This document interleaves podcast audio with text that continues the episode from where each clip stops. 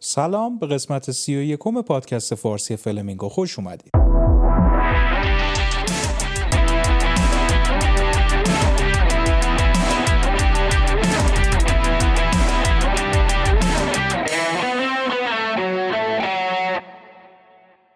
سلام دوباره به همه امروز دوشنبه است 20 بهمن ماه و 8 فوریه. سه تا مقاله داریم براتون. اولیش راجع به نتایج فاز 3 واکسن روسی هست. دومیش راجع به ارتباط انگل‌های روده‌ای با کووید 19 مقاله سوم هم راجع به ارتباط پلک زدن هست با آمادگی جسمانی و عملکرد شناختی. 6 تا مقاله هم آماده کردیم براتون در انتها که خب با هم دیگه میشنویمشون. بریم سراغ مقاله اول.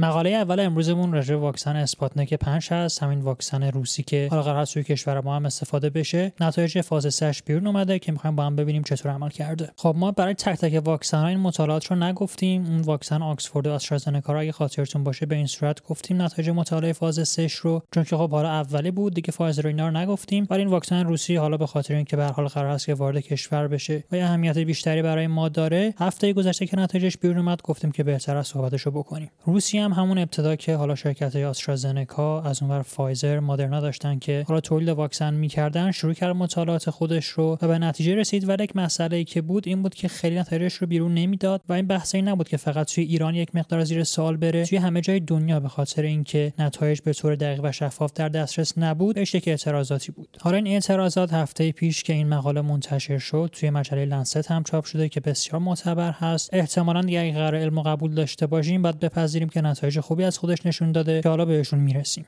یک تفاوتی که این واکسن داره با واکسن های دیگه این هست که بر اساس وکتور آدنوویروسی هست. حالا جلوتر یک مقداری بیشتر وارد این میشیم اما خب از نظر تکنولوژی فرق داره با اون واکسن های ای که مثلا فایزر ساخته. به طور دقیقتر که بخوایم بگیم میان از یک ویروس ضعیف شده استفاده می‌کنن که اون قسمتی از ویروس سارس کوو 2 که برای بدن مهم هست و نیاز به شناساییش هست رو به بدن معرفی کنن و بشناسونن. حالا یک نکته ای که هست اینه که خب شاید فکر بکنین که وقتی میگیم ویروس ضعیف شده یعنی که همین ویروس سارس کوو 2 رو گرفتن ضعیفش کردن و می‌خوان تزریق بکنن. به این صورت نیست. اومدن از یک ویروسی استفاده کردن به اسم آدنو ویروس که خیلی توی سرماخوردگی های فصلی شایع است و خب یک ویروسی برای خودش جدای از خانواده کرونا ویروس ها اومدن DNA این ویروس رو ورداشتن بهش اون قسمتی از سارس کوو 2 که باید شناسایی بشه رو وارد کردن. یعنی کل ویروس سارس کوو 2 اصلا وارد بدن نمیشه. اما بدن این منطقه خاص رو شناسایی می‌کنه علیهش آنتیبادی تولید می‌کنه و اون اثرات مثبتی که قرار ما ازش ببینیم رو تولید می‌کنه. این نتایج نهایی که منتشر شده تا الان هنوز نتایج کلی خوب نیستن. اگه خاطرتون باشه توی واکسن آکسفورد هم همینجور بود. یک مطالعه منتشر می‌کنن از نتایج حالا میان مدت. بعدا که همه چی تمام شد دوباره نتایج رو با دقت بیشتر منتشر می‌کنن.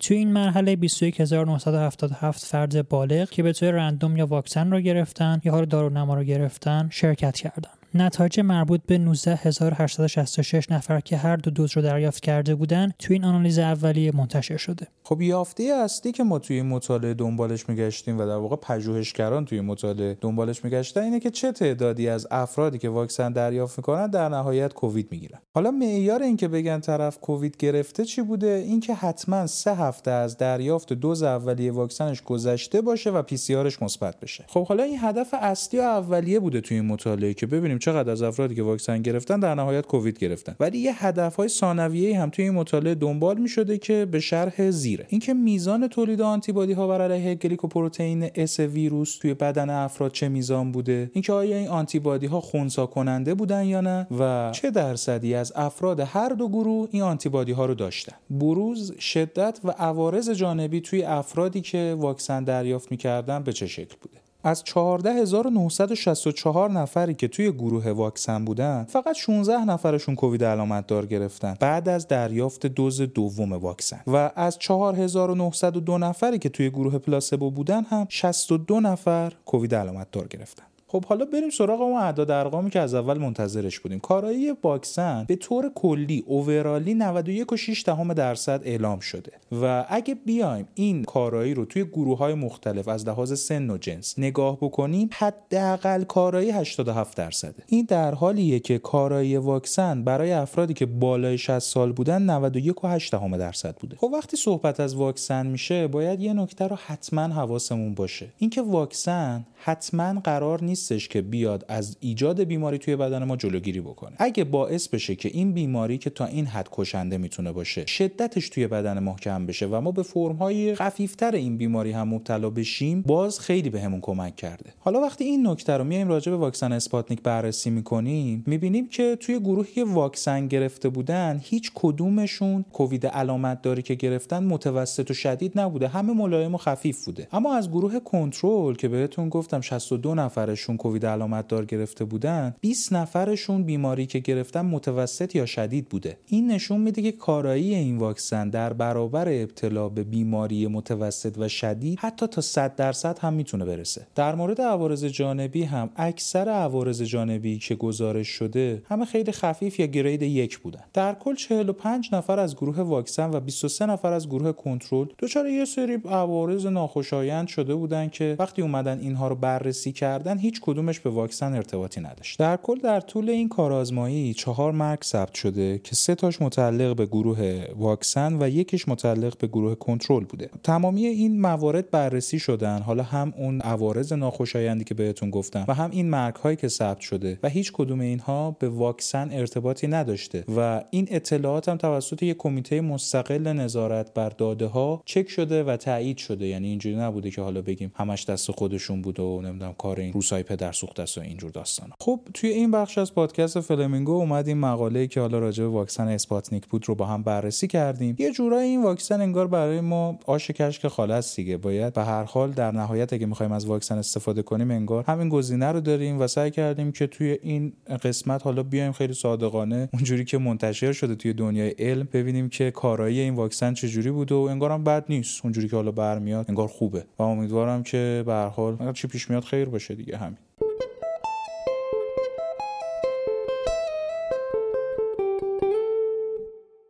عنوان مقاله دوممون میگه مطالعات نشون دادن که ابتلای به انگل روده می‌تونه شدت کووید 19 رو در افراد کاهش بده. این پژوهش توی کشور اتیوپی انجام شده و پژوهشگران حدود 500 بیماری که با PCR سارس کوو 2 شون تایید شده بود رو توی مطالعه شرکت دادن. حدوداً 63 درصد افرادی که شرکت کردن مرد بودن و شدت بیماری با توجه به معیارهای WHO به چند دسته بیعلامت، متوسط و ملایم یا ملایم و متوسط، شدید و بحرانی تقسیم بندی میشه. میانه سن افراد شرکت کننده 32 سال بوده و حدود 87 درصد افراد کووید بیعلامت یا ملایم تا متوسط داشتن. و حالا افرادی که سنشون بالاتر بوده بیماریشون به نسبت شدیدتر بوده. وجود انگل در افرادی که توی این مطالعه شرکت کرده بودن به چه نحوی تشخیص داده شده بود؟ اینکه از این افراد نمونه تازه مدفوع گرفته بودن و خب نگاه کرده بودن از لحاظ اینکه ببینن خود انگل یا تخم انگل رو توی مدفوع این افراد می‌بینن یا نه. بر اساس اینکه چه مقداری تخم انگل توی هر گرم از مدفوع این افراد دیده میشه شدت بیماری انگلیشون به سه دسته ملایم و متوسط و شدید تقسیم بندی شد. خب حالا از کل افرادی که توی این مطالعه شرکت کردن حدودا 52 درصدشون کسایی بودن که انگل روده داشتن. 25 درصد کسایی بودن که پروتوزوا داشتن یا چیزایی مثل آمیب یا ژیاردیا. 34 درصد هم کرم داشتن. در کل کووید 19 علامت دار در بین اون افرادی که انگل روده ای نداشتن بیشتر بوده. خب همونجوری که گفتیم ارتباط معکوس مشاهده کردن بین اینکه کسی انگل زندگی بکنه توی رودش و اینکه حالا اگه کووید می‌گیره چقدر شدید بشه بیماریش. به طور دقیق تر دیدن از بین اون 270 نفری که انگل روده ای داشتن فقط 8 درصدشون کووید 19 شدید گرفتن. در مقابلش اونایی که انگل نداشتن تقریبا یک پنجمشون کووید 19 شدید گرفتن.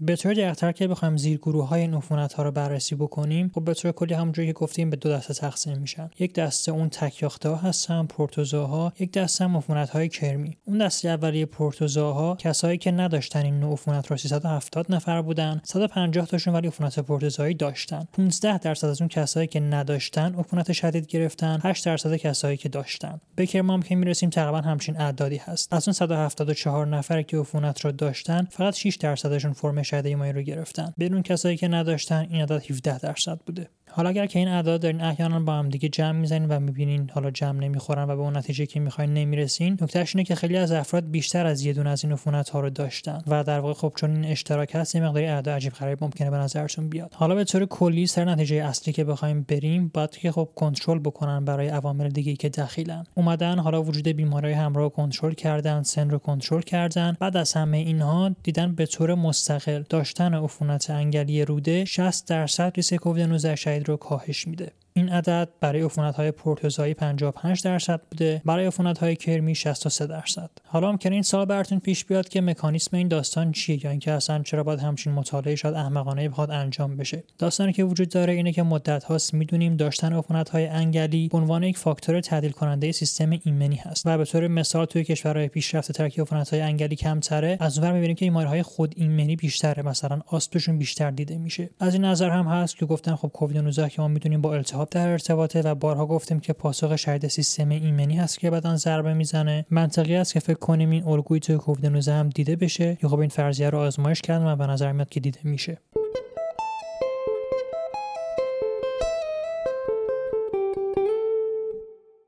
مقاله سوم امروزمون میگه که میزان پلک زدن خود به خودی ممکنه ارتباط بین فیتنس و عملکرد شناختی رو توضیح بده. خب اینجا یه عبارتی داریم که شروع بکنیم مقاله رو باهاش به اسم سیستم دوپامینرژیک. دوپامین یه دونه نوروترانسمیتر یعنی یک مولکولی هست که حالا نورون های ما سلول های عصبی ما ازش استفاده می‌کنن که به همدیگه پیام بدن و توی فعالیتشون دخالت داره. اون نورونایی که از دوپامین استفاده می‌کنن و بهشون میگیم نورون های دوپامینرژیک. حالا اهمیت این مسئله چیه؟ می‌دونستیم که این سیستم توی فعالیت فیزیکی و ورزش کردن دخالت داره. از اون هم می‌دونستیم که این که کسی ورزش بکنه فعالیت فیزیکی داشته باشه می‌تونه کمک بکنه به عملکرد شناختی فرد. و حدس می‌زدن که شاید این سیستم دوپامینرژیک هست که بین این دوتا ارتباط برقرار می‌کنه و از طریق ورزش کردن عملکرد شناختی رو بهبود میبخشه. حالا ولی ما یه مارکری می‌خواستیم یک نشانگری که بتونیم باهاش فعالیت این سیستم رو اندازه بگیریم. تو این پژوهش اومدن و استفاده کردن از پرک زدن خود به خودی افراد. از اینجا بعد به این معیار میگیم SEBR یعنی Spontaneous Eye Blinking که خب یک روشی هست که مشخصا تهاجمی نیست. شما فقط فرد رو نگاه می‌کنین و هر چقدر که این میزان بالاتر باشه یعنی که فرد توی حالت استراحتش بدون که حواسش باشه بیشتر پرک بزنه نشون میده که سیستم دوپامینرژیکش هم فعالتر هست. متد مطالعه به چه صورت بوده 35 تا مرد جوان حالا سن بین 18 الی 24 سال رو ازشون خواستن که یه جا بشینن و به یک شیء خیره بشن و اندازه گرفتن که چقدر دارن پلک می‌زنن. از نظر فیتنس هم ازشون خواستن که یک تمرین ورزشی رو که حالا هوازی هم بوده تا میزانی که خسته بشن انجام بدن. فعالیت شناختیشون هم با استفاده از تستای color word Stroop اندازه گرفتن. به احتمال زیاد خودتون هم اینا رو دیدین. مثلا می‌نویسه که کلمه آبی یعنی حرف آ ب و ی ولی با رنگ سبز اینا رو می‌نویسه. از اونور مثلا قرمز ولی با رنگ آبی. حالا با تستای اینجوری میان بررسی می‌کنن که عمل کرده حالا یک ناحیه خاصی از کورتکس مغز به چه صورت هست. این ناحیه هم که حالا براشون مهم بوده اگر که کسی حالا آشنایی داره و براش مهم هست ناحیه dorsolateral prefrontal cortex چپ بوده. خب همونطور که انتظار داشتیم توی این مطالعه هم مشاهده کردن که یه ارتباط خیلی خوبی بین فیتنس هوازی عملکرد شناختی و SEBR وجود داره. در ادامه مشاهده کردن تو اونهایی که SEBRشون بیشتر هستش وقتی که دارن اون تست Stroop رو ازشون می‌گیرن این فعالیت ناحیه dorsolateral prefrontal cortex چپ انگار کمتره که این نشون میده که انگار راندمان این ناحیه بالاتره دیگه با مقدار کمتر کار کرد دارن اون تست رو انجام میدن و میگذروننش. در انتها چیزی که این مقاله به ما نشون میده و نتیجه گیری اخلاقی که میشه ازش کرد اینه که خب ما باید بتونیم فیتنسمون رو حفظ بکنیم دیگه. اگه این اتفاق بیفته می‌تونه خب عملکرد شناختیمون رو برای مدت بیشتری توی یه لول بهتر نگه داره. حالا با مطالعاتی شبیه این مطالعه و حالا همین مقاله که اصلا خدمتتون گفتیم ما یه قدم نزدیکتر شدیم که مطمئنتر بشیم توی این راه. وگرنه که باید به حال فیتنس رو حفظ بکنیم سعی کنیم سالم باشیم دیگه. راه دیگه ای نداریم.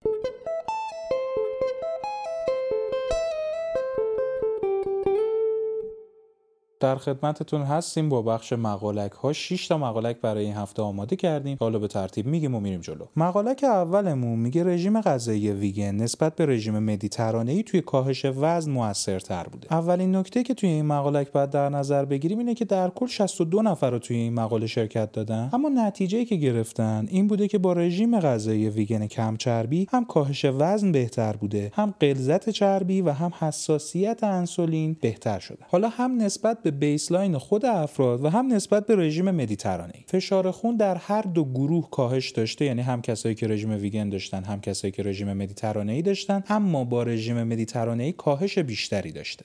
مقالک دوممون میگه که قدرت عضلانی بیشتر ریسک بستر شدن به علت کووید 19 رو کاهش میده. توی این مطالعه اومده بودن و توی سالهای 2004 تا 2017 قدرت مچ افراد رو اندازه گیری کرده بودن. با دستگاه شبیه همینایی که حالا دیدین حتما توی خونهاتون هست که فشارش میدین و یک فنری داره که مقاومت ایجاد می‌کنه جلوی دستتون. و بعد که مقایسه کردن دیدن که هرچی قدرت دست افراد بیشتر بوده توی بالغین بالای 50 سال به طور مستقل ریسک بستر شدن رو کاهش داده. عنوان مقالک سوممون میگه استرس پدر در اوایل زندگی فرزندش تاثیر داره روی تکامل مغز بچه. در مطالعات قبلی که روی حیوانات انجام شده بود مشاهده کرده بودن که استرس پدر از طریق تغییرات اپیژنتیک می‌تونه تاثیر بذاره روی تکامل مغز بچهش. توی این مطالعه 72 تا نوزاد رو به همراه والدینشون اومدن و بررسی کردن. نوزادا رو از نظر تکامل مغز و والدین رو از نظر استرسشون. و مشاهده کردن وقتی که استرس مادر و کلا مواردی که مربوط به مادر میشه رو از مطالعه می‌ذاریم کنار باز هم این اثر وجود داره. مقالک چهارمون بیشتر برای کسایی است که حالا به نورولوژی روانپزشکی علاقه مندن همونجوری که می‌دونین ما هنوز مشکل داریم که فرق بین آلزایمر و دمنشیا لوی بادی رو تشخیص بدیم حالا با عکس برداری که تا الان داریم. تو این مطالعه اومدن و از اسکنای اسپکتی که توی دهه 90 انجام شده بررسی کردن اینها رو و بعد از مرگ افراد اینا رو اتوپسی کردن مغزشون رو بررسی کردن و به نتایج رسیدن که با استفاده از این دستگاه بتونیم که پیش بینی بکنیم که بیماری فرد از کدوم نوع هست. عنوان مقالک پنجممون میگه مصرف انگور می‌تونه آسیب اشعه فرابنفش به پوست ما رو کمتر کنه. خب داستان اینه که پژوهشگران کلا یک تعدادی آدم رو جمع آوری کردن به مدت 14 روز بهشون پودر انگور دادن و این پودر انگور مقدارش به میزانی بوده که این افراد در روز به اندازه دو یک چهارم لیوان انگور مصرف بکنن. پاسخ پوستی این افراد رو هم نسبت به اشعه فرابنفش قبل و بعد 14 روز بررسی کرده بودن. به این شکل که خب به پوستشون اشعه فرابنفش تابونده بودن که ببینن در چه حدی چه دوزی از این اشعه می‌تونه روی پوست این افراد یا قرمزی ایجاد بکنه. و خب چیزی که مشاهده کردن در نهایت دیدن که با مصرف انگور انگار که یک محافظتی نسبت به اشعه یووی در پوست ما می‌تونه ایجاد بشه. مهارک شیشویمون هم هنوز اطلاعاتش به دقیق بیرون نیامده ولی چون که مهم هست سالمون که اینجا نذاریم به نظر میاد که واکسن آکسفورد آسترازنکا نتونه از اون نسخه حالا آفریقای کووید 19 به طور دقیقتر 501 وای ویدو اسمش هست جلوگیری بکنه.